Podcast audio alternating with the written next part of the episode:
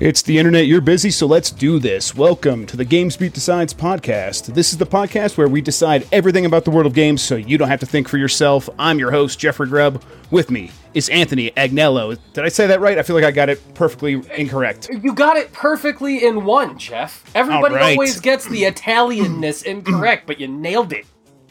Agnello. There we go. And Jason Wilson. Say hello, Jason. Hi, you know your bass beat that you've laid down there with that intro music makes me want to get my tuba out.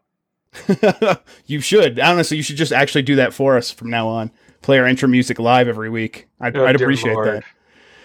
In this week's episode, we're going to talk about the news, some games, and the history of killing Nazis in said video games. First, though, I want to thank everyone for joining us. You can get more from all of us at GamesBeat at GamesBeat.com. If you have something to share with us, email the podcast at gamespluspodcast@venturebeat.com. That's the plus sign. If you're watching on Facebook, you can subscribe to this, the audio version on Apple Podcasts, Google Play, Stitcher, a bunch more. And finally, if you are on one of those services, give us a review. It helps people find the show. Yeah, let's kind of just jump right into it. I've been playing a few games, but is there anything else you guys want to talk about? Anything you've been up to in the past weeks that you guys have been enjoying?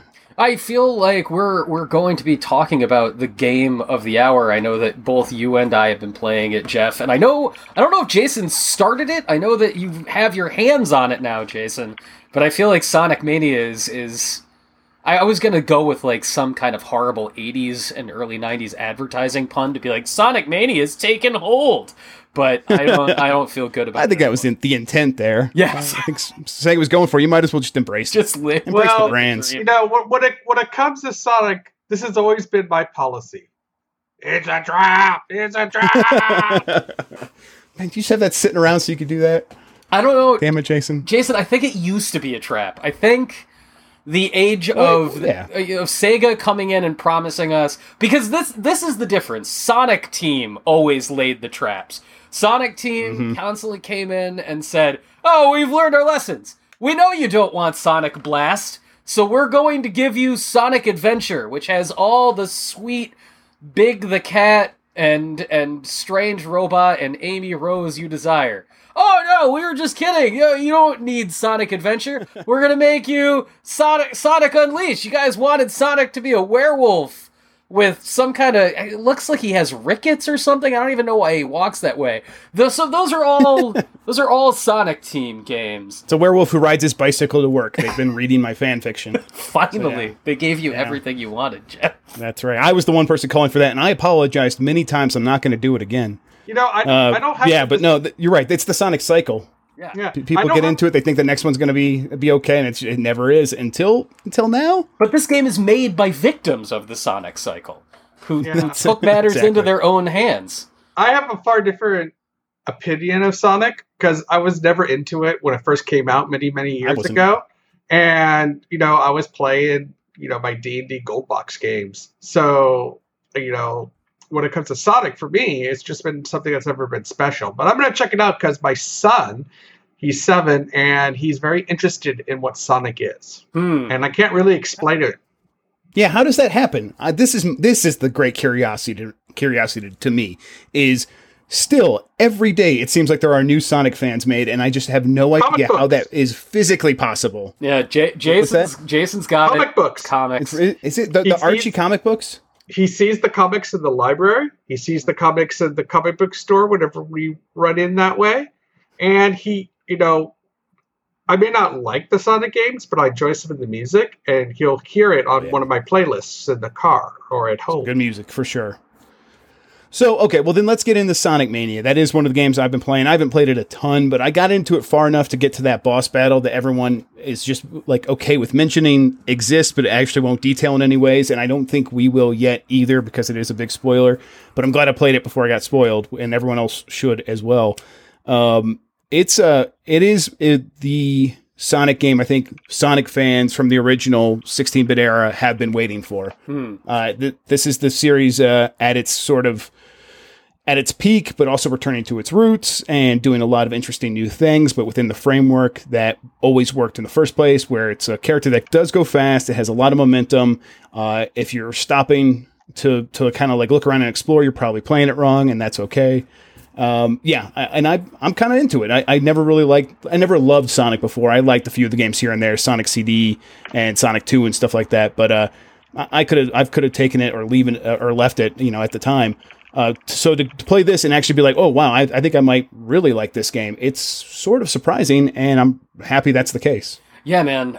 So this is the funny thing. A friend of mine described Sonic Mania in his review as playing like you remember Sonic playing, not as it actually played. And I can attest to the truth of that statement, because not that long ago I just set up a new to me Sega CDX, which was one of the units that combined the Sega CD and the Genesis into one little thing. And I busted out all these Genesis games that I either had never played or hadn't played in years, including Sonic 1, 2, 3, Sonic and Knuckles, and Sonic CD. And I can tolerate playing them for about 20 minutes at a beat. You get it. That's a long time. It is, especially for those games. 20 minutes is freaking, a good solid fifth of Sonic 2. And all of them are gorgeous. Jason, you said it. The music in those old games is so good. I mean, hell, Sonic CD, the best part is the soundtrack, whether you're playing the Japanese version or the American version. The music in that game is stellar. But the level design, as sort of inspired as it is, and in the sprawling architecture meant to accommodate the weird movement of this character, is so, so cool, but it's kind of miserable to play. Like, the constant accidental deaths, the weird arc of Sonic's jump, it's just tedious. At the end of the day, it's way more fun to watch classic Sonic games than it is to actually play them, whereas Sonic Mania both looks like a classic Sonic game, but better, and is actually fun to play. It's really interesting to see how they, sort of softened the hard edges of that game. There's a little bit more of a forgiving feel to the jumps in Sonic Mania than in the old games. It gives you the impression of classic Sonic without really being that. It's kind of a whole new game. Jeff, did you get to, and this isn't spoiling anything, people have seen this in some of the previews, the earliest footage they showed of the game, one of the areas you go to is like TV studio themed. Yeah, that's where I'm at. That's what I was playing earlier. It's the last level I kind of got to. I got to the second act of that zone. Oh, it's so cool. It's really great. It's really excellent. There is so much happening in the foreground and the background, and it's all themed as it's called Studiopolis, and it's themed as a TV studio. You're jumping off cameras. You're going through satellite feeds and things like that as Sonic's bouncing past them and stuff. It's really well done and well thought out. And it is the time where it was at that point in the game I'm like, wow, someone, the designers of these stages visually just worked in such a cohesive manner to bring all of this to life and have every aspect of it feel like alive and beautiful and still fit in that Sonic style. It really blew me away. Yeah, there's never that moment that you get in an old Sonic game where either you feel like the game sort of cheated you out of what you were supposed to do. I couldn't find the special stage that was going to give me the Chaos Emerald, or I got trapped in some kind of piece of geometry where, I can't get past this dumb casino platform. There's never a moment like that in Sonic Mania. Mm-hmm. And I've only played through 3 of the worlds and started the 4th, but I am amazed at how well considered every little inch of it is. Because, like you were saying, everything in the foreground in the studio stage, there's these big glass panels that are just exploding as you run through them. And it's so cool. Really good to do that. It looks so cool. Mm-hmm. But at the exact same time, that could just be the sort of visual flash that gets you killed in an old Sonic game. And here it just works so good. So I have a question for the two of you. I know a fellow named Christian Whitehead, who was a huge Sonic fan and big in the scene of folks who are remaking the games with fan versions. Did he improve upon the original games and fix those mistakes in his fan versions, or were they just ways to play them on more modern systems? Well, he very famously did a conversion of Sonic 1. That was actually, he did the version of Sonic 1 that was on iPhone. And yeah, it is, I know that. Yeah, and that version is in a lot of ways more playable than the original Sonic. Right. It's very, very soft changes, but you know, it's not the same thing as what happened here. Yeah, it's not this, and it's also you kind of don't notice the changes in that until you put it next to other really crappy ports of Sonic 1.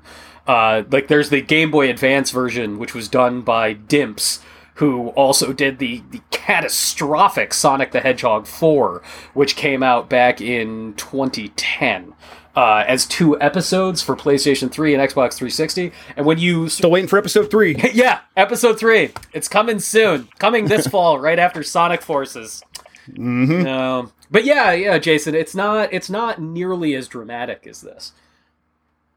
So is it fair? He experimented a little bit there, and he brought it, and this is like the culmination of everything he's learned. So is it fair to say that this is the best Sonic game that's come out on a console of any kind? Well, since I mean, come on, dude, Sonic Boom for Wii U, the game for Wii.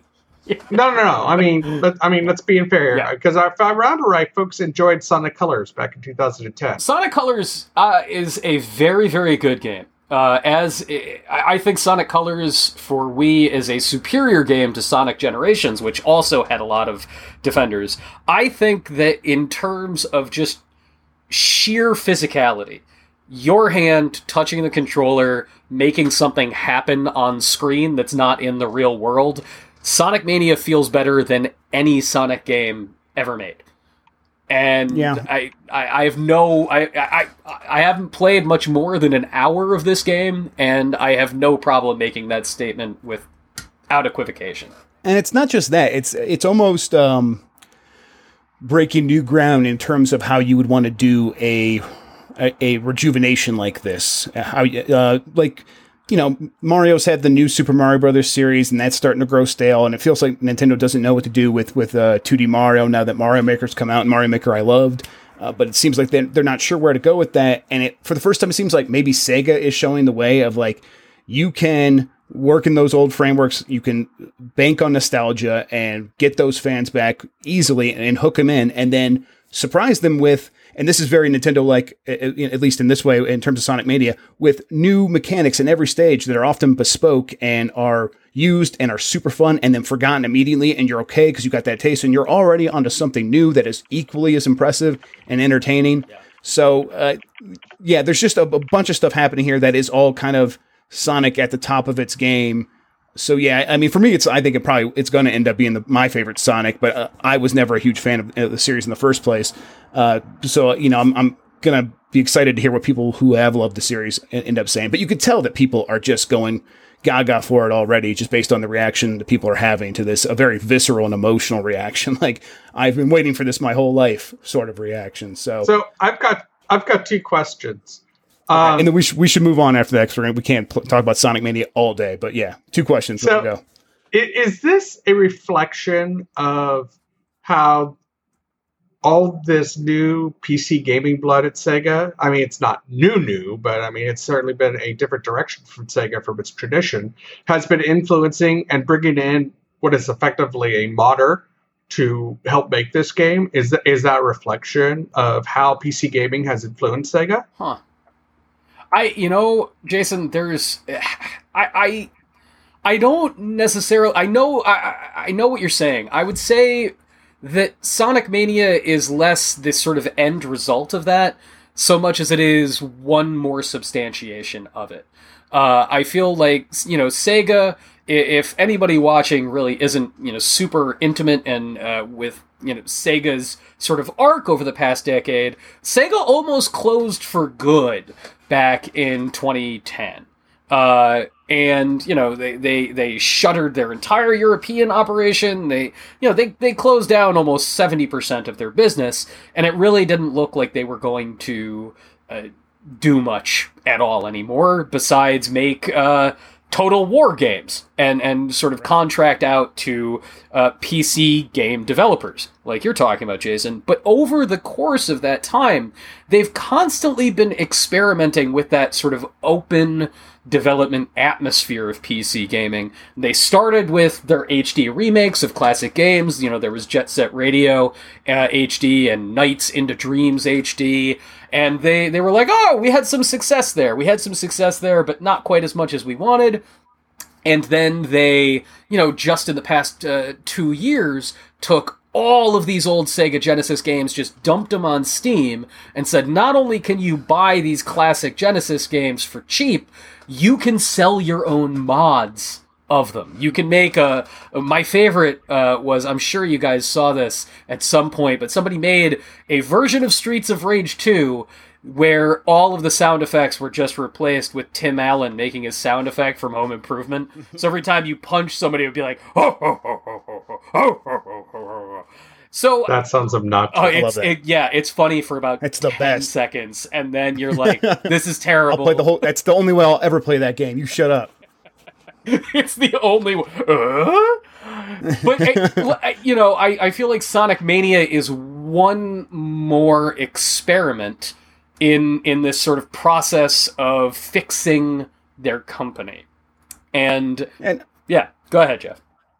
And I think that's right. I think, I mean, in terms of the PC gaming perspective that they're bringing to all of their products now, that I think that's the correct way of putting it. But it's also an entirely different perspective of Sega realizing it does have this heritage and these loyal fans who love it, and that those loyal fans have now gotten into game development and are Christian Whitehead, and they're renowned, and they should be not just like finding these people and saying, we're going to work with you. They should be putting them in charge of entire product lines like Sonic. So just, you are in charge of Sonic now, in the same way that fans are in charge of things like Star Wars at Disney, or like, the entire Marvel lineup at Disney and things like that. Those things have had so much success because the people creating the products around them love the products growing up. They are the fans. They inspired them in the first place to do the things they're doing today. And so they understand on a base level why these things work. And Christian Whitehead understands on a base level why Sonic works, understands better than probably almost anyone on the planet. And he's making this game. And it's like the evidence that was a good idea is right in front of us now, where maybe I could, like, if I played the game a ton and I went back and looked at it, maybe I could vaguely explain why and what they did works so well.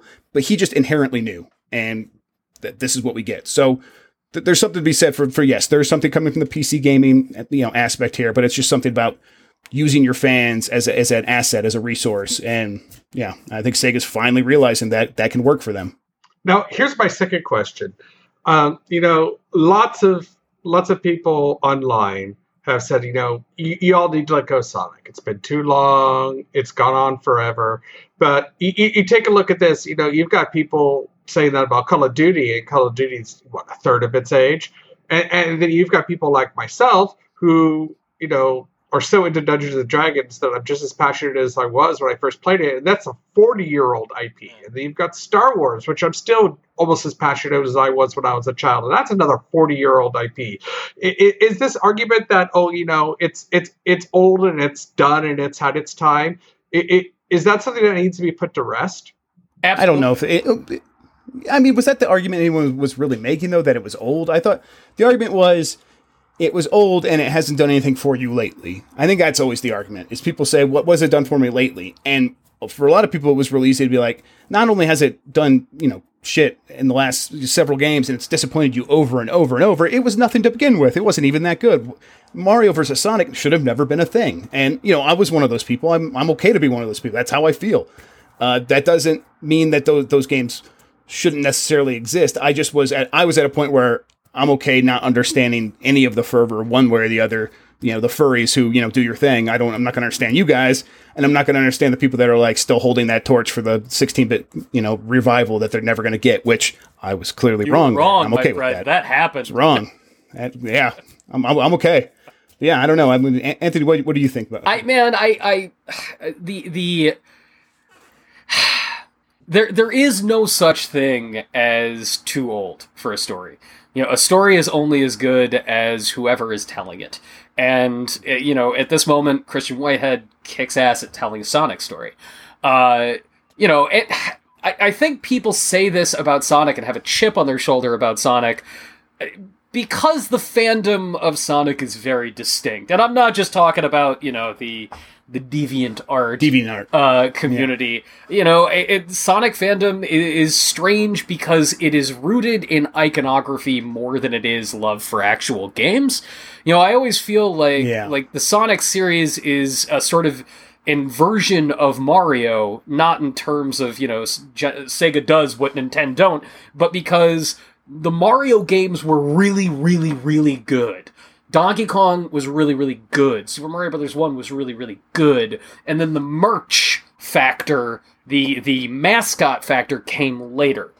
Yeah, they found that eventually down the road. Right, whereas Sonic was conceived to be a mascot first, and then the game came second. I actually sitting here looking at my desk, and the Mega Drive Complete Works book is sitting here, and you can see all these early concepts for Sonic.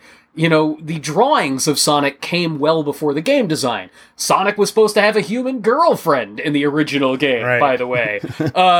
So, you know, all the way back then, the idea was to make a character that was visually striking and visually appealing, and the preponderance of Sonic material since then reflects that. You know, the reason that kids still know what Sonic is that Sonic cartoons and comics and stuffed animals and toys and all the Burger King pack-ins have always been more popular and successful than the games. So when people say, oh man, you know, it's too old, they're saying, well, the games, let this die. Let this just be a mascot and let Sega make something else.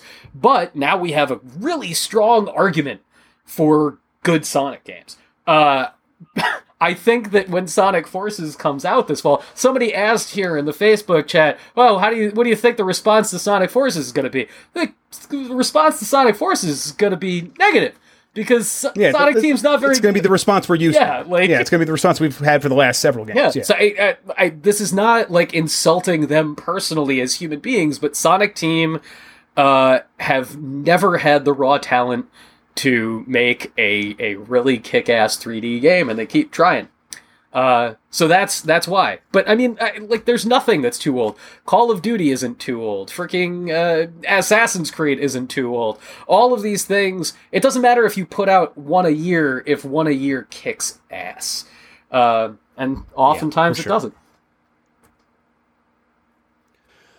We should move on. The only other game I've really been playing is Agents of Mayhem, pretty new one. I guess I'm going to talk about it real quick, but I want to ask you guys first, what do you know about Agents of Mayhem? Nothing! And I didn't even know it was coming out so soon. I knew that it was playable at E3, finally, but I can't... Somebody told me today, Agents of Mayhem shipped this week. I was like, what are you talking about? Didn't Saints 4, the PS4 version of Saints 4 just come out? So I know nothing. That was a while ago, but yeah. I have no concept of time anymore, Jeff. It's all that's fair. Jeff, tell me if I'm incorrect in thinking that it's Saints Row meets G.I. Joe. Okay, that's not too far off. It's definitely more G.I. Joe than Saints Row. There's an open world, but you're not spending a ton of time in that world like you would expect. Let me just kind of give the rundown. So G.I. Joe meets Saints Row is a good starting point. You basically have a roster of superhero/super soldier characters that all have special abilities, typically doing with their guns or their movement capabilities, things along those lines.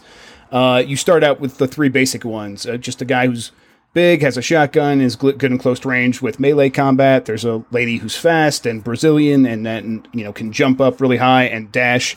And then there's your standard guy with an assault rifle and grenades, and he's a Hollywood superstar or whatever. And those are very basic stuff, basic things you would expect in any action game, and you can jump between them at any point during combat. So this is not a co-op game. It's not really online. It's a single player game where you are three characters all at once, and you switch them depending on your need at the moment.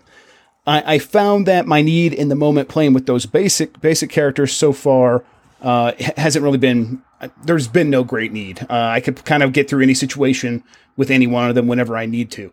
However, I've started to lock a character here and there that are far more interesting, really cool stuff. There's a bow and arrow lady who just has an amazing feeling bow and arrow that really just kind of blows all the other characters away. I'm like, why would I play as anyone else? And I'm starting to understand, like, just kind of going online and seeing what else is in here.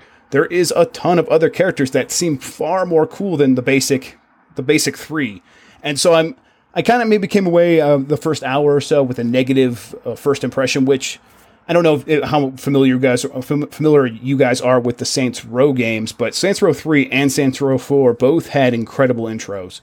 Like, Saints Row 3 was that the bank heist or whatever with Johnny Gat and the helicopter and the Kanye West, one man shouldn't have all that power. And then Saints Row 4, you're climbing on a nuke and that damn Armageddon song plays. The Armageddon song plays while Keith David tells you what to do. It's perfect. That's one of my wife's favorite songs, by the way. Yeah.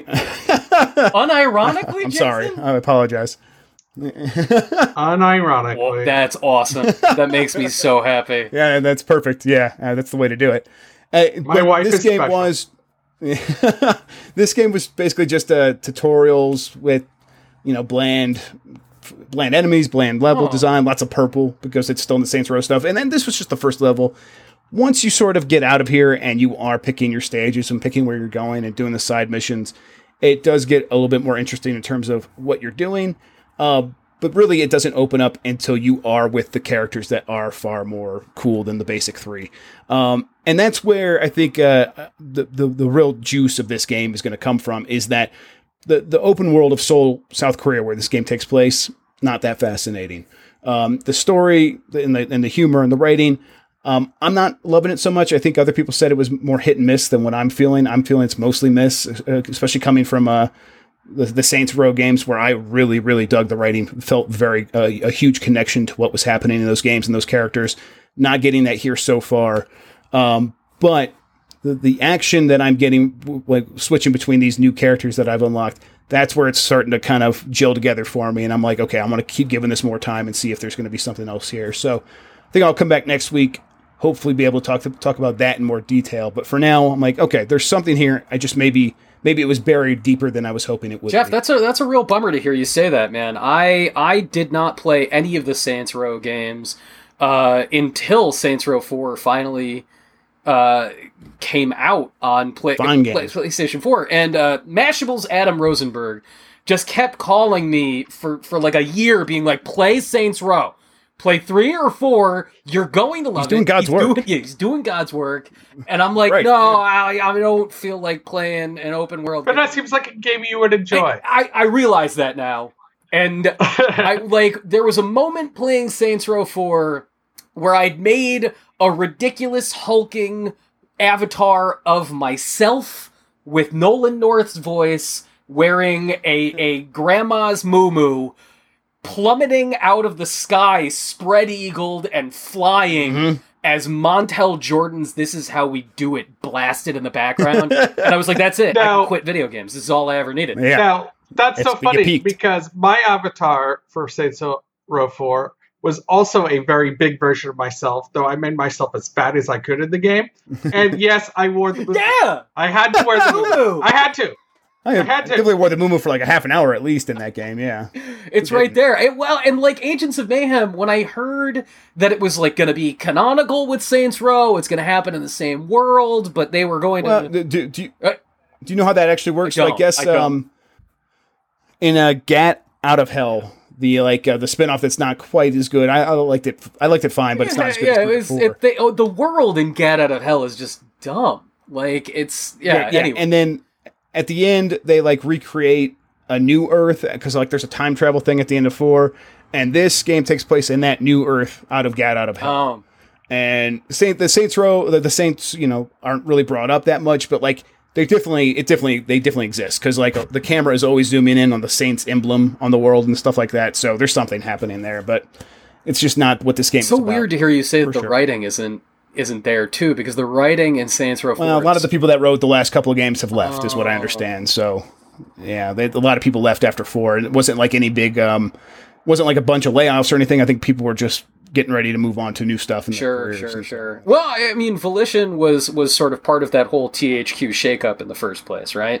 They sort of got jostled around, so it's not too surprising that there was a little bit of churn in that creative team. But damn, what a shame. To hear you say this, be like, yeah, well, you know, it looked like Sans, but like it has a G.I. Joe thing. This is Fuse all over again. Which do you guys remember? Do you guys remember Fuse, the Insomniac? Yes. I remember it. Yeah, I don't know if it's quite that exactly, but it's close enough. You're right. It is kind of actually it's a good analogy for sure. I hope that the back half, once I kind of get in there and I can find the excitement and the fun and the joy, the maybe I'll come out of it feeling a lot better. But for now, the things I liked about Saints Row 3 and Saints Row 4 are not what I'm liking here. Bummer. So, man. Only other thing I played was PUBG. We had a big tournament on Friday night. You could see stuff on that. Only other thing I played. Yeah. I played some other stuff. I have 220 hours of counting. Yeah, I looked at my timer the other day. Some of that's got to be idle time, but yeah, we did a tournament on Friday. We had a bunch of people playing from the developers and game industry pros and stuff like that, and it was a good time. It was my first time commentating and using the observer tools in the game, and it was difficult to do everything at once because those camera tools are still busted as hell. It's an early access game as hell, but I still ended up having a really good time, and everyone really enjoyed themselves. We're gonna keep doing that. I think we're gonna try to do that every Friday night for the foreseeable future. Kind of see where it goes from here, but enough about me. Anthony, why don't we cross off these other two games? Other two games on my list, one of which is just very, very quick and simple. I've been playing with my Switch a lot. That sounded dirtier than I intended it to. I've been playing with my Nintendo Switch a lot. Because, there's this criticism that the Switch doesn't have any games, and it's kind of bullshit.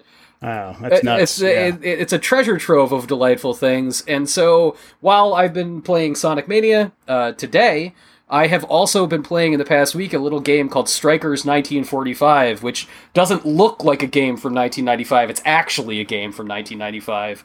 I didn't think it was on... I didn't realize it was on... Yeah, it just came out of nowhere! They just... This is the Neo Geo. So Strikers 1945 is by an arcade developer that really never broke through, called Psycheo, and Psycheo they never really had a hit. Strikers 1945 is one of the few, and this falls in with our theme, Jeff, because you're shooting some Nazis in planes, and it is just the most delicious meat and potatoes arcade game that you could have in the world. I love me an old style shmup, which I don't think is a word that people commonly use anymore. There we go. A classic. We're not British. We're not British. You want me, Jason? You want me to be a real nerd?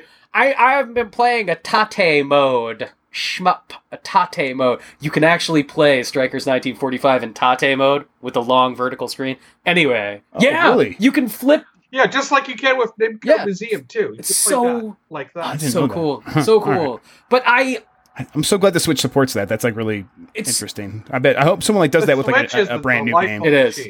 The Switch, and what's really cool is we're seeing developers taking into account the different things they could do, but not in a way that was so gimmicky with the Wii, or with the Wii or the DS. The first year of Nintendo hardware. I mean, hell, going back to the Game Boy Advance at this point, the first year of Nintendo hardware is a bunch of gimmicky nonsense. Here's the e-card reader! And forget DLC, go buy a pack of cards at Walmart! Or here's the DS microphone, now blow into it! In public. Go in public and blow into your DS. Which one of the Zelda games did you have to do that on? I think both of the DS Zelda ones I think you had to do it, but definitely Phantom Hourglass. But this is... I just like this game because it is... It's like the kind of game you would have seen somebody playing in the background of a movie 20 years ago. It's just the most basic... simple thing and perfectly executed. And it's not crazy difficult. Part of what happened to shoot 'em ups that I really hated was there's the bullet hell tradition, which is just the screen getting crushed with projectiles all over the place, and you have to sit there and memorize the pixel perfect spot where you can survive. This is far more in the classic tradition of Gradius from the 80s, even, where there's Or 1941. Or 1941. This is Strikers 1945 is a direct antecedent to Capcom's 1943-42 series. But like it's a little bit more crazy, it's a little bit more bombastic than those. The nice counterpoint is the final game in the 1940 series, 19XX, which was a killer Capcom CPS2 game from 96. Oh, but yeah, Strikers 1945, if you have $7 and your Switch and you want something that's just like, I want a video gamey video game, it's just perfect. And yeah, I think I'm going to pick it up for sure. It looks really good. Check it out. It's the reason I started playing it was the other game which I've been playing and have been attempting to play for 7 months, which is Gravity Rush 2, a series I love. And I adore Gravity Rush. If everybody's not familiar, Gravity Rush is this anime as hell PlayStation series. Started on the Vita. The PS4 sequel came out. It's created by Keiichi Toyama, who's the man who created Silent Hill, everyone. The guy that made Silent Hill made a bizarre game about a young lady who can change the direction of gravity with her cat made out of stars. And the premise is amazing. The art's amazing. That tracks. Yeah, that all checks out. Everything about the game is so fun, except for what you have to do to beat the game. The mission structure is a drag.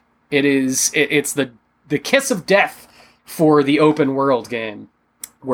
Yeah, I know Mike really liked the first one, and then he didn't seem as hot on Gravity Rush 2, and we never actually talked it out, so that must have been it. It's the mission structure. I'm just so horrible at those games. This is true, kids. The older you get, the harder it is to jump in a video game for a platformer. And you don't have to really jump in real life, Jason. You just got to press the button. I jump better in real life now since I lost the weight than I do in a game. Jesus. That just doesn't make any sense. Oh man, the other thing that gets me in this one, Jason, is so I just turned 35 and I'm finally getting to that place where like motion sickness is becoming an issue. Oh, no. So and in Gravity I don't have that problem. Oh god, it's brutal. But Dean does. It kills me, man. Like anything 60 frames per second too. Any game that's been remastered for HD and is running at 60 frames per second, I gotta like leave the room. I get the whirlies. Yeah. But we were just geeking out about Dragon's Dogma and its remaster coming. Is it going to be at 60 or is it going to be at 30? I really hope it's at 30 because I can't even play Resident Evil 4 HD on PlayStation 4. I look at Leon Kennedy doing his little 60 frames per second bob up and down, and I'm just like, whoa, no, I can't. In Gravity Rush, it's not as bad. Gravity Rush runs at a pretty smooth 30, but it's the constant changing of direction. Because you can't just fly. You're changing gravity in these massive, sprawling, like, it's basically triplets of Belleville meets Cloud City, Jason. That's the best way to describe that environment. So you're falling all over the place, and there's weird architecture, and you're constantly reorienting the screen, and I just look at it, and I'm like, I just need a nice warm cup of lemon zinger tea and some Tums now. This is too much. But yeah, man, that's what I've been playing. Jason, what the hell have you been playing? Well, give us your shit. So I played something that is very unlike anything I've ever played yet. In some ways, is very much like the things I love. It's called Citadel Forged with Fire. It's a survival game, but instead of making guns or melee weapons and stuff to survive, you're dealing with magic. So it's basically wizards instead of a lone shooter out there trying to survive in the wild like you would in Ark or in a zombie survival game. Now, these games started getting big about, 2014, Jeff? 2015? I think 2013, honestly, was the first one, but they got big in 14 for sure. Yeah, so it's like I'm in 2014 right now. I've tried Ark over the years a couple times, and I kept dying so early, and I had a hard time finding stuff to craft that it just wasn't fun. Now, this is an alpha, so I'm going to predicate everything I say about it right now. It's shit. Tell us how you really feel. Is it broken or is it just not fun? It's got lots of potential, and for some reason I'm still compelled to play it. But man, it's broken and it's difficult. It's early access, so I mean it's alpha and you got to give them a break on that. But I'm having huge problems just, finding how to level up once I'm about level 15, because I'm either too strong to take on the weakest monsters, and the next tier of monsters I'm fighting are way too strong for me. And I'm not finding how to get the experience I need to, or the materials I need to craft better things to deal with this level curve. And it's got some things to it that I really like. You can do magic either off of staffs, wands, or gauntlets in your hand. So you could blast fire with your hands out. That's kind of fun. But the crafting and gathering material for crafting has been very soothing. And I find after a long day, especially now that my kids are in school, I find that it's very nice just running around gathering these herbs to make potions. I'm really enjoying that. But when it comes to trying to make progression, I come to this area and I find it has all this rare ore I'm looking for so that I can make some higher level forges to forge some better stuff. And then it's guarded by dragons with 60,000 hit points, and I'm doing 56 points of damage per spell. So it's like, okay, well, there's some problems of progression here. So I'm going to keep playing it. I'm going to write something about it here in the next week or two. Of course, Hearthstone's new expansion is out, Knights of the Frozen Throne, so that's kind of dominating my life too. And I'm playing with all the new cards. And what's really weird is I'm finding that these new cards are making, just like with every expansion, the best new cards for me are the ones that make older cards playable again. And I just found this really cool deck that's for the warrior called There Will Be Blood, in which your whole... I abandoned my boy! Sorry. Yes, which I'm calling it There Will Be Blood. It's a Blood Warriors deck, which your whole win condition is spamming a bunch of arcane giants, which are these special giants. You get two to the deck, but there's several cards you can use to duplicate those giants. And at one point, I had 7 on the board. And these are eight strong units that can't be removed very easily. And it's just a ton of fun to do that, and then your opponent just concedes. And it's usually like a 2-turn combo, and I'm loving that. And then there's this other deck with the priest, which uses a Death Knight, which is kind of the new thing of the theme of this set is, you know, having these new cards that turn your heroes into undead Death Knights that do all kinds of really cool things. And there's this priest deck, which is very spell heavy, and pretty much focuses on bringing out these cards called Obsidian Statues, or one of the really big legendaries from 2 sets ago, which is the Old Gods, Yasharj, which I'm sure, Yasharaj, I'm sure I'm mispronouncing, Rage Unbound, which pulls out a minion from your deck. No one knows. Turn. You could say whatever you could call it whatever you want. No one's going to know. Yes, I know. It's Blizzard Poker. Nobody cares. You know, it's just 75 million people have signed up to play it. That's all. But I don't believe it. This game is, you know, this deck is all about getting these really big minions out early, cheating the mana, and then bringing them back. And it just frustrates the hell out of people you play. Of course, if you can't get these combos out, then you die really quick. But it's fun because it's a puzzle, and I really enjoy those type of decks. And last night, I started diving back into Cryptic's MMO Neverwinter, which is the Dungeons & Dragons MMO, because I'm really spoiling to start playing something, reading something that has the new content for Tomb of Annihilation, which is the new storyline that's coming in September to the Dungeons & Dragons game. It's already in Neverwinter. So I've taken my control wizard, and I'm trying to level her up to where I can get into this new area of Chult, which is the jungle peninsula down in the south of the world, and has dinosaurs and undead, and there's undead dinosaurs, and I'm hoping to get to that. Wait, real quick. Like you said, a control wizard in Neverwinter. Yeah. So wait, like the control decks, is that a like a Dungeons and Dragons term, like control? Well, control. Or is that a magic? Doesn't it mean like balance? So isn't control, it like a sort of.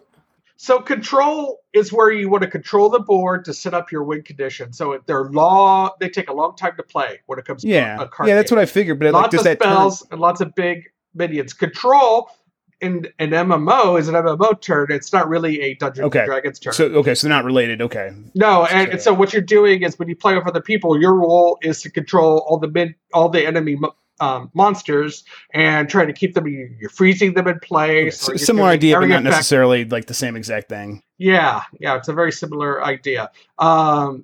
So, you know, I'm throwing lots of ice spells. Cool.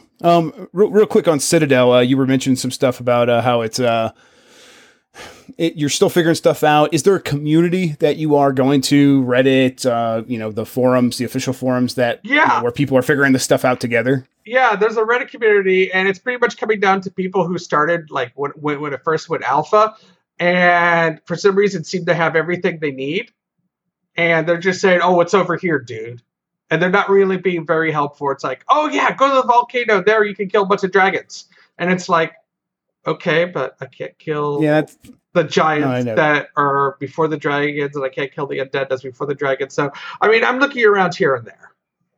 Yeah, no, it was interesting. Cause like PUBG right now, you know, early access game, it's going to come out this year, so it's not quite alpha, but a lot of people are like working together to always figure out what's happening there. Lots of sharing of information. People are always making graphics. I mean, there's millions and millions of people playing the game every day. So of course there's a huge community out there, but I also like learning stuff that I know is going to change. Like the way the game plays right now before a lot of the vaulting stuff's about to come in, it's going to be very different once that vaulting stuff, you know, changes up how you can get around buildings and things. And it's like, I'm really getting very good at playing this game that is going to disappear and like vanish eventually. And it doesn't bother me at all. I actually like kind of, it's very, you know, it's in the moment, it's very right now. And it's kind of cool to like be in that experience and know it's going to go away and it's probably never going to come back. I like that. So Citadel hit early access at the end of last month.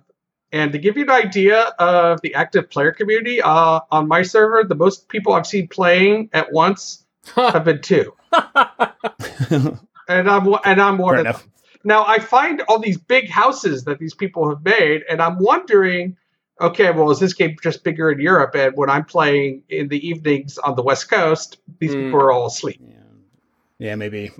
But that's so weird that there would be no one on the West Coast at all, Jason.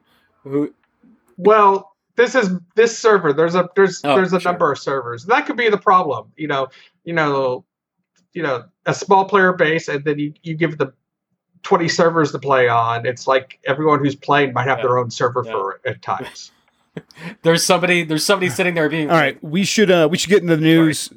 I was just gonna say, Anthony, there's probably somebody watching Jason being like, this guy's on the crappy 65,000 hit point dragon server, and he doesn't even know it. It could be. That would be funny. Exactly what your problem is right there. All right, let's hop into the news. Then we're going to go to a break after that and come back and talk about killing some Nazis in video games.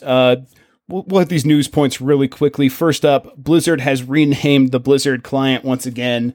It was Blizzard.net, or it was Blizzard.net, and then it was the Blizzard app. Or, I'm sorry, Battle.net, and the Blizzard app, and now it is the Blizzard Battle.net, like all three words together.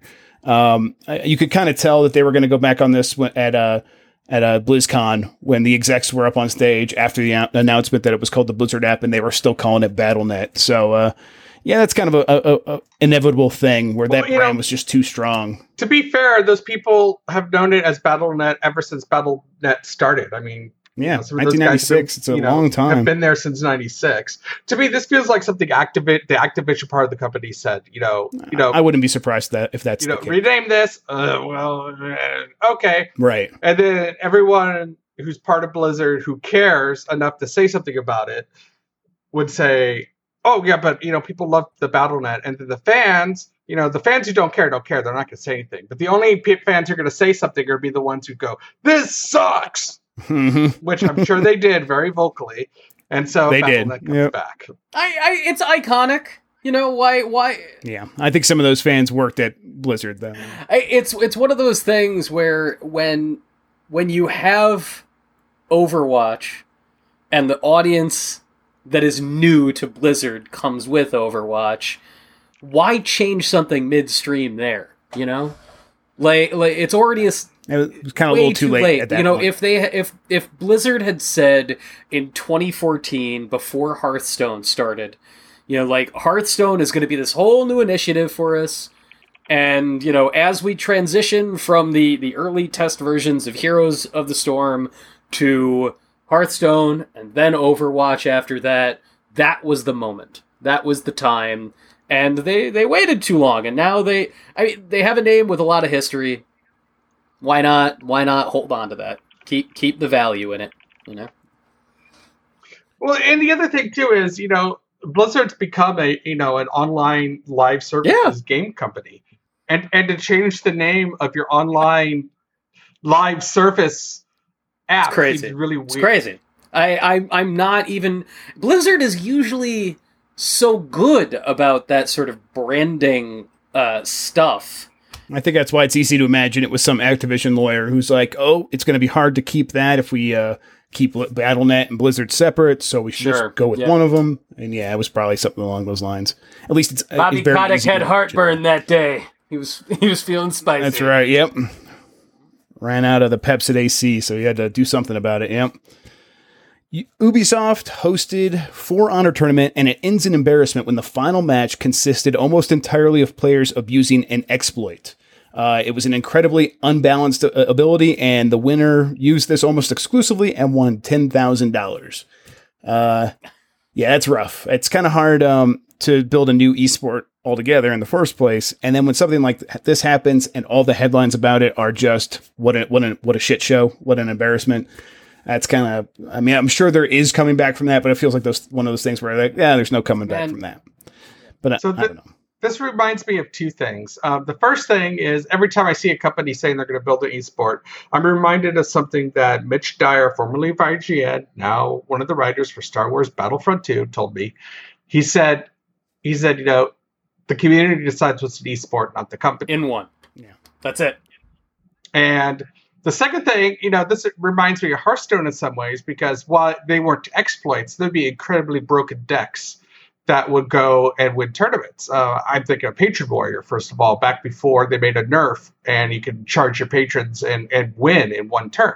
Esports athletes know the games better than the designers often do themselves. And they're going to find the ways to skirt every possible scenario that the developers have laid out for how to win a game, and they're going to find a way to come up with something new. And if they find an exploit, they're going to use it, and they're going to spam it till victory, even in front of, you know, thousands of people watching them. Now the bigger question here is, and I haven't followed this enough, but has Ubisoft gone and changed it yet? Have they removed the exploit?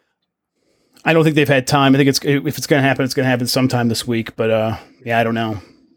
Yeah, it feels like one of those things where they'll definitely have to change it, clearly, but how long it'll take them and whether it'll change their typical update pattern, which I don't know what it is for Honor, who knows.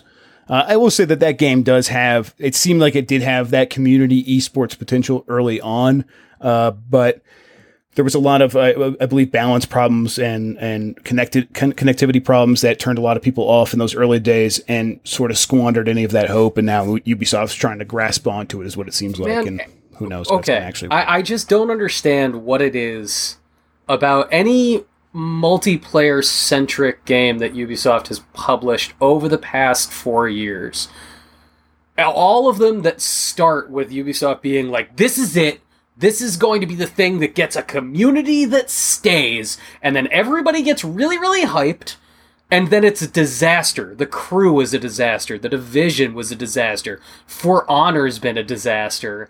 And then the one game that everybody thought was going to be a disaster has turned into the best thing in the entire world, which is Rainbow Six Siege. Why isn't Rainbow Six Siege their esport, you know, contender? It is. They have esports around that game, and that's definitely doing better than this. But I mean, you know, Ubisoft, they have corporate mandates. All our games are going to do these things. You have to have the esports. You have to have the online connected universe. You have to have a plan with content that you're going to sell at a later date for, you know, at least towers. A year, probably 2 years. Don't forget your towers. Towers. That's right. Yes. Yeah, I love the towers and the Crew even, yeah. Yeah, but to be fair to Ubisoft is, you know, their games are doing this. They come out, they have all this hype, they're really pushing it. They start out like this, and then these online games start coming up as people add stuff, or they fix problems, or they find issues. You know, there's a lot of people who really enjoy playing The Division now. The Crew has a very dedicated fan base, and the sequel looks good. The sequel looks interesting. Yeah, so I'm sure, you know, give For Honor a year and a half, and a lot of these problems are going to be What is the pirate game? Yeah, they're definitely not wrong. Skull and Bones, that's what it's called. I'm wondering if they're learning a lesson, because the fact that Skull and Bones isn't being rushed out the door. I mean, For Honor was that even a full year between reveal and release? At this point, you know, the Division, The Crew, and For Honor all came out real fast. Was it at two E3s or maybe just one? I feel like it was at two. Wasn't The Division like a 3-year run? The Division took a while. Gosh, I don't know. I just remember Dean writing like 80 stories on it. But it was a while. I mean, I don't know. Ubisoft, they definitely sometimes do rush these things out. It felt like 3 years, because I read so many stories that Dean did and had many of them on there. I mean, yeah, you're definitely right, though, Jason, that these games have often found second wins, some more so than others. I mean, Siege, again, is the prime example here. The Division and not quite as much. The Crew, then again, not quite as much as well. We'll see how it goes with Recon Wildlands, a game that sold very well, and For Honor. Like, these are two of the top 3 or 4 best-selling games so far this year of 2017.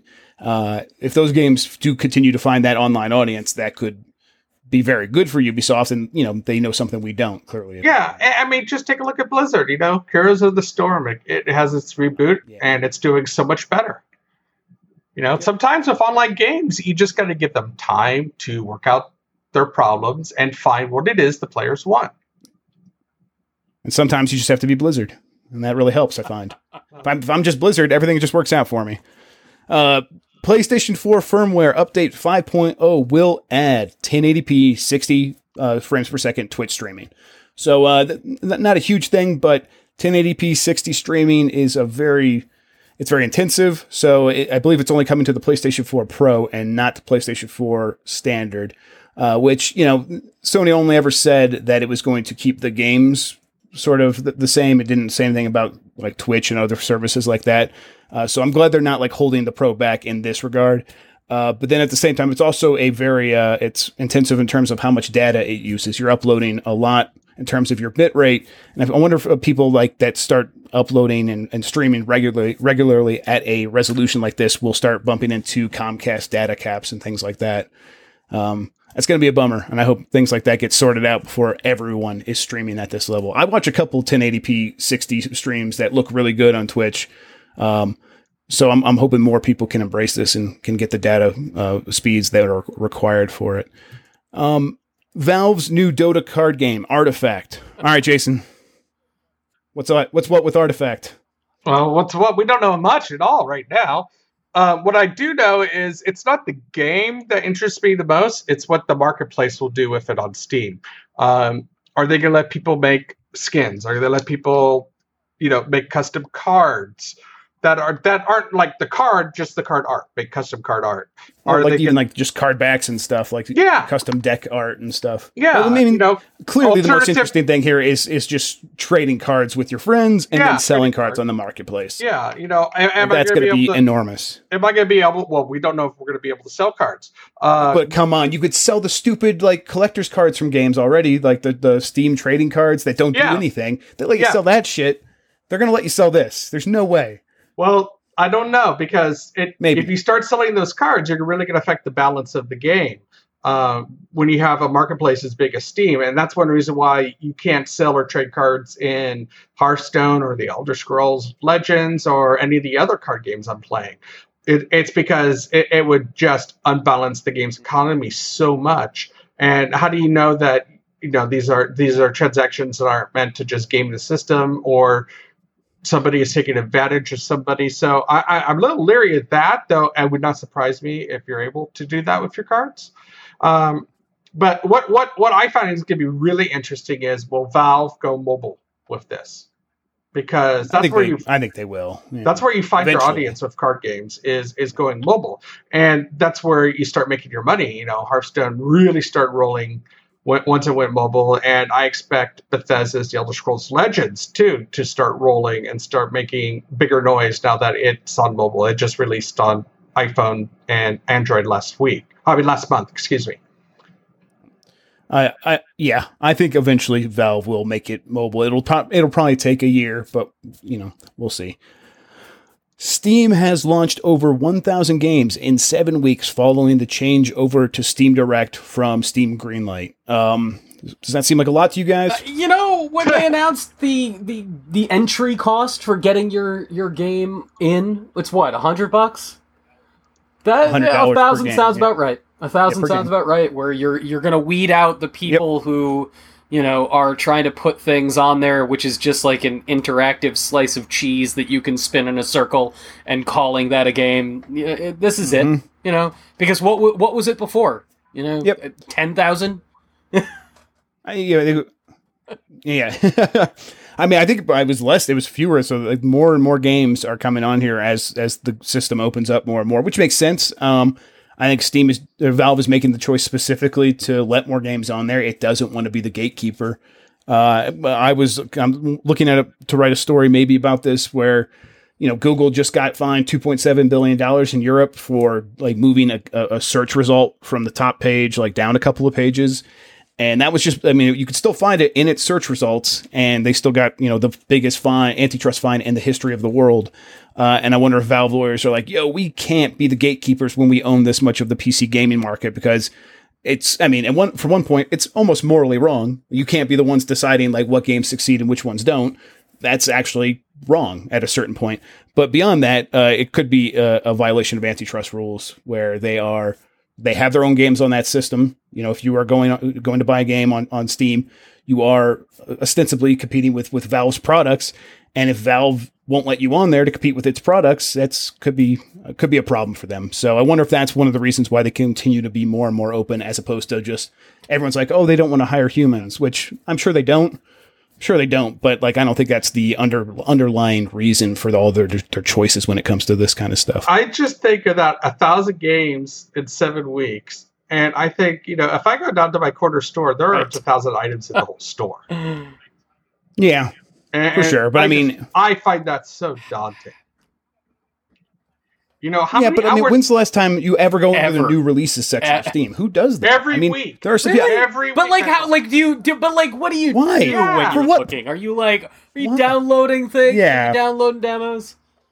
I shiver. And I think about how much people hours worked. Was put into these games and how few of them are going to get seen, and then I feel very sad. I know, but like, how many websites get made every day and no one ever sees them? And it's like, Google still is going to track them and still going to show them to you in the search result, or 50 pages down. It reminds me of when I used to walk into a used bookstore, you know, that was like really, really well stocked, and be overwhelmed by the idea, like there are 20,000 paperback books in here. Oh my god. And the romance section has, because I was always naturally going to the romance section first, it was like, alright, well there are 500 other books and then 600 Danielle Steele books. And so somebody is sitting here trying to compete with that monolith, no matter what. And, you know, man, there's always going to be far more creation than there is time to actually consume what is created at the end of the day, right? Like, right. Yeah, it's just like let go of that notion that you can get everything and just let the algorithms wash over you. You give me, algorithm. I just went into the new releases and saw that I have a game, Western Loathing, which I didn't even remember buying. And it just came out last week, and it says I loaded it, and I don't remember it. And I was thinking, Jason, are you sleep shopping on Steam? Is that what's happening? Yeah, you got to stop taking the Ambien before you get on Steam. But man, you know that's Steam for me. It's so overwhelming, and I understand why people want to put their games on Steam, but at the same time, you know, I've seen a couple people on Twitter talking about, you know, indie devs are starting to think, maybe we should go on the Switch first because it's easier for us to stand out there and then bring our game over to Steam. Yeah, I mean, that's a viable option. I think that was kind of always going to be the case. You know, the consoles are a good place for indie developers to stand out if you can get there no matter what and no matter when. I mean, they were doing it on the PlayStation 4 before they were doing it on the Switch and the Vita as well. Have you looked at the new releases on a PlayStation console lately? It is. That's getting overwhelming. That's why I like the Switch so much. Discovery is still easy. For now. Yeah. Yep. For now. That'll change as well. That'll change soon too.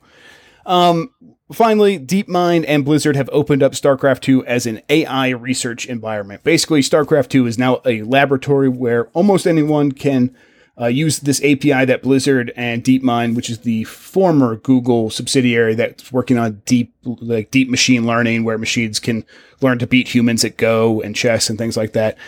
They work together and they made this API. People can hook this into their own self-made programs that are designed to figure out how machines can learn to play StarCraft II, how they can get better, or even just pre-program sort of artificial intelligence and test how that works in the game. It's kind of like, you know, one of the steps we have to go on before we just let the machines take us over. So let's just get it over with. I mean, this is the way to do it. So I'm all for it. Here's my question. What's the gameplay value here? What could people do with this when it comes to the StarCraft II gaming scene? Well, I mean, clearly, like, they're already pitching it as you could create bots that are more human-like.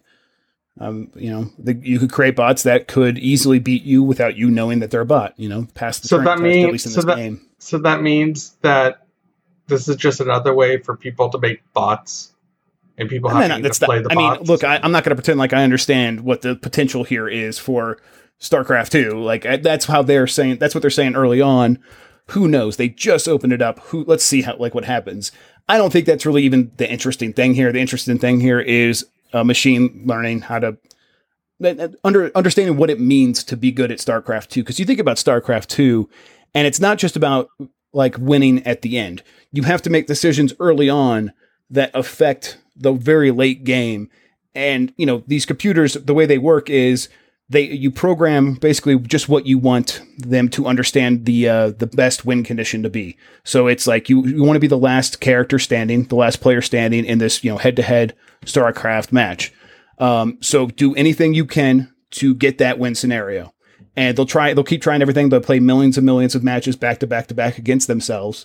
And you're going to be able to see how a machine over time is going to learn that decision it made to set a base here or to start mining this thing here had an impact and why that matters. And when it starts creating those links, you know, that is the essence of deep learning. And, you know, that it's very powerful, and it could have deep implications to, you know, how machines fit into our lives. And StarCraft II is just a very good gateway to getting to that point. And as we saw at the International, you know, someone's made a bot now that can beat some of the best Dota 2 pros in the world. Yep. And that's kind of scary. Yep. Without a doubt. Okay, so what we're going to do now is we're going to go to a break. We're going to come back, and we should make this pretty quick because we've already been going for more than an hour, and I think I said we'd be like 45 minutes today. That's okay. No, I think all of us just kind of got going on our own topics, and it was a good time. But, yeah, we're going to go to this break, and we'll be right back.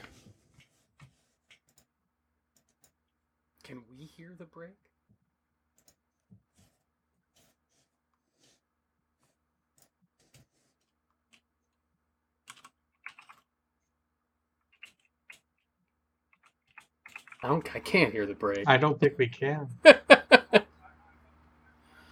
bet you Jeff adds it. No, because we're live. That's what I would do. Broadcast into the world. I'm not hearing Jeff going clickety clickety click. Just tapping away. Huh.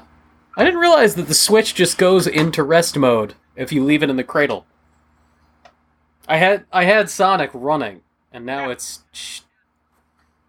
Jason, how is Namco Museum Collection? Do I need that? Not unless... Okay, so the reason why I bought it was it was a fantastic way to introduce me to my kids. I want my daughter to be able to play Rolling Thunder at some point, but we're like a decade away. Yeah. Otherwise... If you want to play games like Galaga and have it up like this, like an old arcade cabinet, then yeah, it's worth it for that. I wish there was just a few more. Like $30 for what's there is tough. And I already, I can't having look, but like versus. I almost want to just get a GameCube out and like get a Game Boy Advance hooked up to it. I'm kind of almost just want to GBA's shy of having the setup to have like Pac-Man versus, like for real. Yeah. So wait, was it? Okay. So was it? I thought it was one Game Boy Advance. And the Pac-Man plays on there, and the ghosts are on the TV. Wait, I thought you did it like. I thought it was like Final Fantasy Crystal Chronicles, where like there's one person who's playing on the TV, and then there are the people. Yeah, we'll have to figure it out. I need to Google it actually, because I can't remember. I definitely did it. But by the way, we're back. Pac-Man versus. Hey everybody. Hi. Well, here I am scratching. Yeah, we're gonna talk about. Yeah, that's fine. All right. Google.com. Pac-Man versus. I thought we were talking about Nazi game. Yeah, it's not my fault I came back to you guys talking about Namco Museum Collection thing. Yeah, no, yeah, it's totally. So yeah, it's like the ghosts are on the screen. Holy shit. And they're in like three little circles up on the screen. And so they're all playing with GameCube controllers. And then Pac-Man plays with the very simple 2D map on the Game Boy. Dirty cheap. Like, because it was with Pac-Man Adventure? Cool. No, Pac-Man World 2. Pac-Man World 2, and then Versus is just packed in. Yeah. Awesome. Yes. Very cool. Okay, yes. So we're going to talk about killing Nazis in games. And I guess, I mean, the reason we're doing this is quite serious, actually. We will make light of some things, but we're not going to make light of what happened over the weekend in Charlottesville. There was... basically, a white supremacist rally was happening, a Unite the Right rally. It got Nazi out of hand. Rally. And it very much turned into a Nazi rally. No other way nothing else to call it. They call themselves that. They did the Hitler salute more than once. And all of the points that they are, used as talking points were classic Nazi propaganda.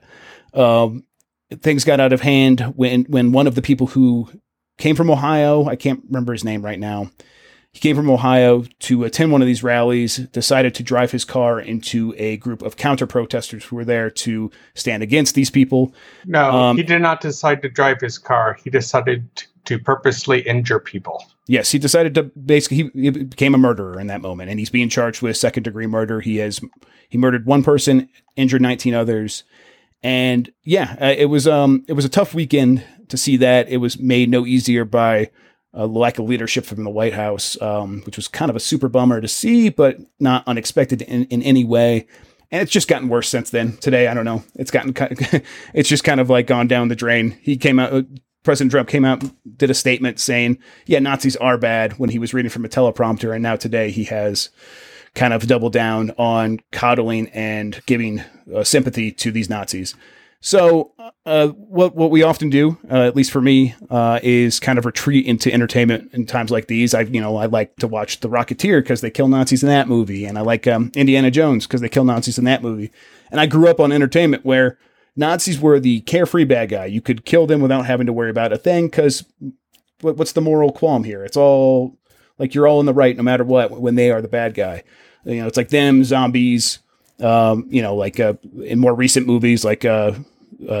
sex traffickers and things like that. These are like people that are all very bad without question.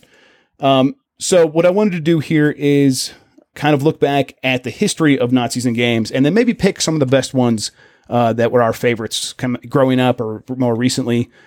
Any one of those. Do you guys want to start? Do you guys have one that jumps to mind when we bring this up? And it's perfect because, Jeff, you talked about like sort of retreating into fiction and retreating into entertainment to sort of protect yourself from the horror of real life monsters.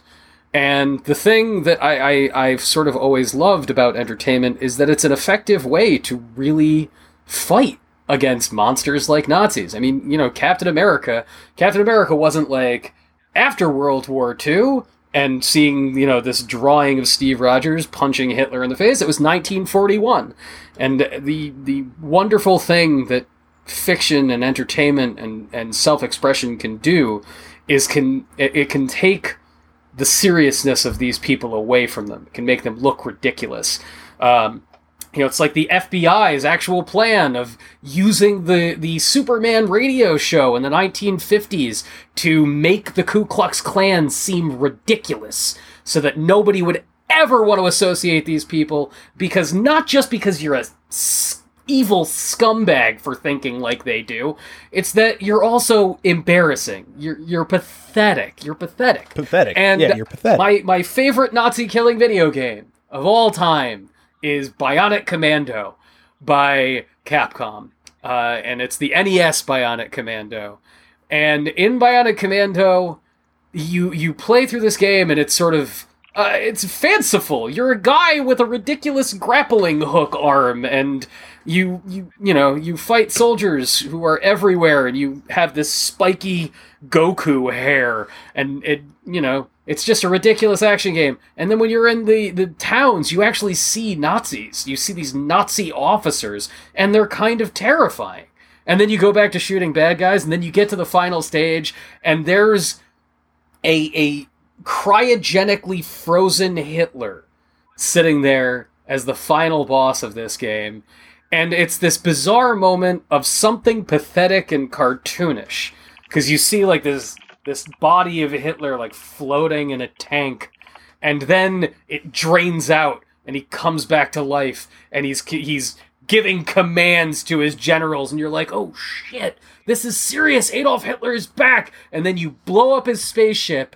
And then, on the NES of all things, the last thing that happens in this game is you grapple hook off of a ledge and shoot a bazooka into the window of a helicopter that Hitler is escaping in. And in NES graphics, you are treated to 5 freeze frames of Hitler's stupid face slowly exploding in horrific graphic detail. And it's perfect. It's awesome. I cannot encourage everybody enough. Go on to PlayStation Network and Xbox Live and download Bionic Commando Rearmed. It's not... The face explosion is not as good in the remake, but it's a close approximation. Only a CRT can handle that, for sure. But that, Yeah, just go get one from your local recycling center. Yeah. They're giving them away. And this was, I want to say Bionic Commando came out in 87, so it's 30 years old this year, and that is 6-7 years after Castle Wolfenstein, which is, Castle Wolfenstein for PC, was that 80? 81. Well, the original was 81. Is it that late? No, 84. Shit. Excuse me. Really? Yeah. So there. Yeah. No, you're right. No. Was 84. The port I played was 81. Is that Jeff? Is that the origin of all Nazi fighting in video games? Is it Castle Wolfenstein? Yeah, I would assume so. I'm sure it might not be. It's not necessarily for sure the beginning, but it's for all intents and purposes, it's the one that everyone's going to go to when you say what's the beginning here. Castle Wolfenstein, and then was it Mecha Hitler, Wolfenstein 3D that had Mecha Hitler actually, and yeah, which was just a great moment as well, where it's like again, it's almost like turning these real world evil people into something absurd, where it's like, okay, Mecha Hitler, you're kind of it's not necessarily making them look pathetic and like a clown, although it is. It's absurd. But it's also just sort of being it takes them to a point where it's hard to believe that they were ever actually real, which is, maybe it backfires a little bit today when you have to deal with them in real life. But at the time you're like, yeah, these people are so absurd. Yeah, of course, he probably was riding around in a giant mech suit and taking people out with his dual Gatling gun arms or whatever.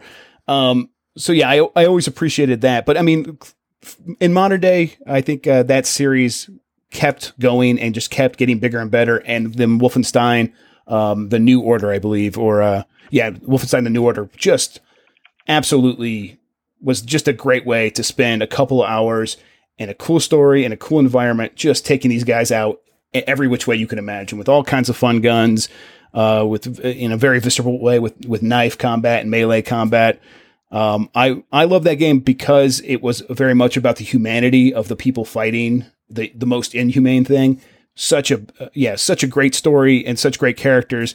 And then it was just always punctuated by these great combat moments where you are guilt-free taking out some of the scum of the universe. So, if you had told me that whole franchise was going to be the most politically relevant game of 2017, never would have believed Nazi and Klan. Together at last. So, I have a a very different viewpoint when it comes to playing Nazi games where you kill Nazis than the two of you might, because I am Jewish. But right. The Wolfenstein games were always a power fantasy for me, and a little uncomfortably so, because the level of enjoyment you would get from those would just be a little too much. But the games that I always enjoyed fighting the Germans, fighting the Nazis, for me were always naval games. And the one that stands out for me, that was one of my favorites, was I'm not familiar with this, Jason. Where you're playing a submarine. Huh. Well, it's sub warfare. So, you're seeking ships. And, the Germans were always the best at sub warfare, but you get to turn it on the head, and you could, depending on the way you set up scenarios, you could be seeking their ships. And the other game in which I really enjoy naval combat when it comes to seeking ships, is of course Wargaming's World of Warships, because there's lots of people who like playing the German ships. I tend to play the American ships, and I tend to single out and go after the German ships over the Japanese ships or other American ships or other British ships or Soviet ships. That's the way. Can you still play this? Can you do? Is it easy to access these games, Jason? Well, of course, World of Warships is a live game. It came out a couple of years ago. I reviewed it. The Sudden Strike series hasn't been around. But is it a good old games feature? Can you go there and check it out? I guess if it was only a decade ago, you could probably go on Steam still. Yeah, you might be able to find things on Steam. I think the last one was on Steam. I think you might be able to find some on Good Old Games. Another game I always kind of think of when I think of the way that games often just use Nazis as fill in to just drag them and then make them the go to bad guy is Nazi zombies in Call of Duty. I wasn't a huge fan of how it's branched off and become like the other thing in Call of Duty. It's a fine horde mode. But at the time, as a bonus at the end of Call of Duty Black Ops 1, I think. To kind of get in there and have, I think you were like, it was Richard McNamara. You played like a bunch of like real world people and like Richard Nixon. They had all these like voice impersonators doing a really good job where you would be in this room and they were attacking you. And it was a really weird thing. I mean, that might've been Black Ops 2, but either way, it was very kind of interesting to have this game that was kind of trying to take itself seriously with its sort of psychological warfare storyline, and you didn't know what to believe, one thing or the other. And then it was like, pretty big surprise ending, and the credits rolled. And then all of a sudden you were fighting an undead horde of Nazis. It was kind of an interesting way to cap off that game. Something I kind of wish more games would do something along those lines in terms of having a surprise at the end of its credits. Yeah, but I understand why you can't do that. Regardless, but you could see how, like, even now, like, no matter what, throughout the rest of the Call of Duty series, even when the games have nothing to do with Nazis one way or the other, the zombies are always also still Nazis. And it's just kind of like, peanut butter and jelly. They can't help, but they can't pull it apart if it's too well together. But I think American game designers need to focus more on the Klan. On the this is a really good point. Separate, the white supremacists who rose out of the Confederacy's lost it out of Jim Crow. And that needs to be more of a focus than Nazis at this point. Yes, you've got the Klan coming out in the new Wolfenstein game, but that's still an alternative reality where the Germans won, and therefore the Nazis are in America, and therefore that enables the Klan to have its grand comeback. But You know, but there's also we have at least seen in the past year the very real success of Mafia III, and the fact that Mafia III, well. Mafia III has its problems, but there are two things that are incredibly encouraging to me about Mafia III, and it's the fact that Take-Two was even willing to make a game on that scale with that kind of investment and make that story is so encouraging. It's a dramatic change from the industry as it was even 10 years ago, where big publishers like Take-Two were so adverse to any kind of risk in terms of subject matter. You know, it's not even like that they didn't want to be controversial. They were perfectly happy to have the controversy of, you know, Grand Theft Auto or even a Bully, you know, because that was a way to get your work noticed. But this is challenging stuff, and it's equally, encouraging that the audience responded, that people were playing this game, that people were excited to experience the perspective of a Black American in the 1960s and having to know what that world was like. I want to see more of that, and I really hope we do. Well, I mean, speaking of seeing more of that, I mean, do you have any faith that Ubisoft will do right by Far Cry 5? Ubisoft does not shy away from doing something that is, bombastically provocative, but the Far Cry stories are not exactly known for their nuance, Nor is the setting of Montana really a place where you could take on the racial divisions of America. I mean, I would disagree with that, because there are plenty of Mountain West extremist white supremacist groups. It's not the Ku Klux Klan. It's not the Nazis. What I mean is, there's not going to be a lot of black people around there. There's not going to be a lot of Mexican people around there. This is exactly the point, though. I played the game at E3, and there were multiple black members of this cult that I had to shoot. Which just, to me, is so tone deaf. It is so dishonest, almost to a point. Because, look, I'm not going to pretend to know every, the feelings of every Black American. But I've met a lot of Black Americans, and one thing I'm pretty confident in saying is that I would have a hard time believing that most of them, if any of them, would join a cult in the middle of Montana. Like that's kind of a thing that most would be like shy away from. They would have something better to do. They would not have a lot of time, or wouldn't put a lot of trust in someone coming up. Some white guy coming up and saying, come join my religion. That's just not, it's not realistic. And the only reason you put the black members in the cult is so that you can avoid some political point. So it was an E3 build. It's not finished. And maybe these are stand-in characters from, they just had ready to go, to get the gameplay down, which is a thing that happens.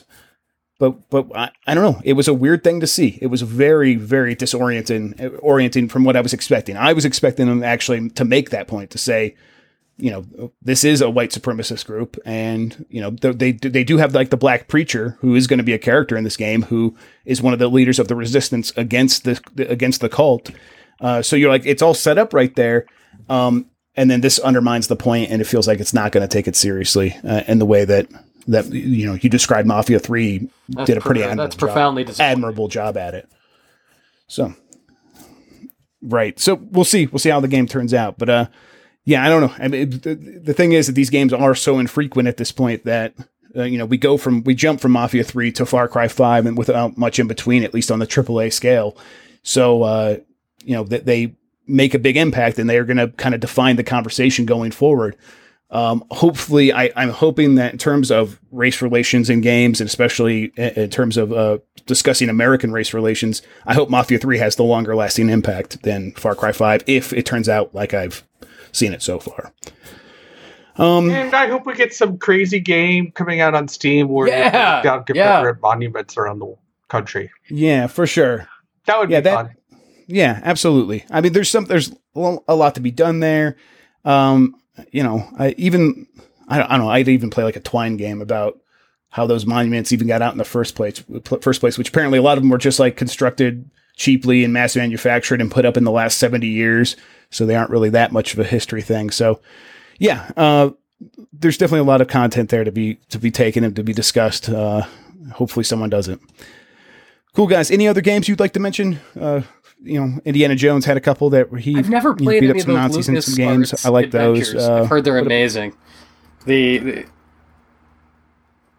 Yep, I really do actually like the Indiana Jones ones. Yeah, but yeah, cool. I think that's going to wrap it up. I want to thank everyone for joining us. Before we head out, though, Anthony, why don't you tell everyone where they can find you on this on Twitter.com at A John Agnello. That's the indefinite article, A John Agnello. And you can always find me manning the social wheels of steel for all of VentureBeat and GamesBeat. You should follow VentureBeat and GamesBeat on Twitter. It's just the names. And follow us on Facebook if you're watching us there and don't happen to follow us already. Jason? Well, you can find me on Twitter at Jason_Wilson, all lowercase. And you'll see my work every now and then when I have time to write on GamesBeat, but mostly you'll see me, editing everyone's work. And I'm on Twitter at Jeff Grubb. You also get me on YouTube. I sometimes make some videos, youtube.com/Jeffrey Grubb. We're not streaming there this week, but normally we are on Twitch. If you could follow us on Twitch, if you want to see some of our PUBG tournaments that we're going to be putting on Friday nights. I appreciate that. It was a really good time. You guys should join us. Otherwise, yeah, GamesBeat.com. And we'll see you next week. Thank you.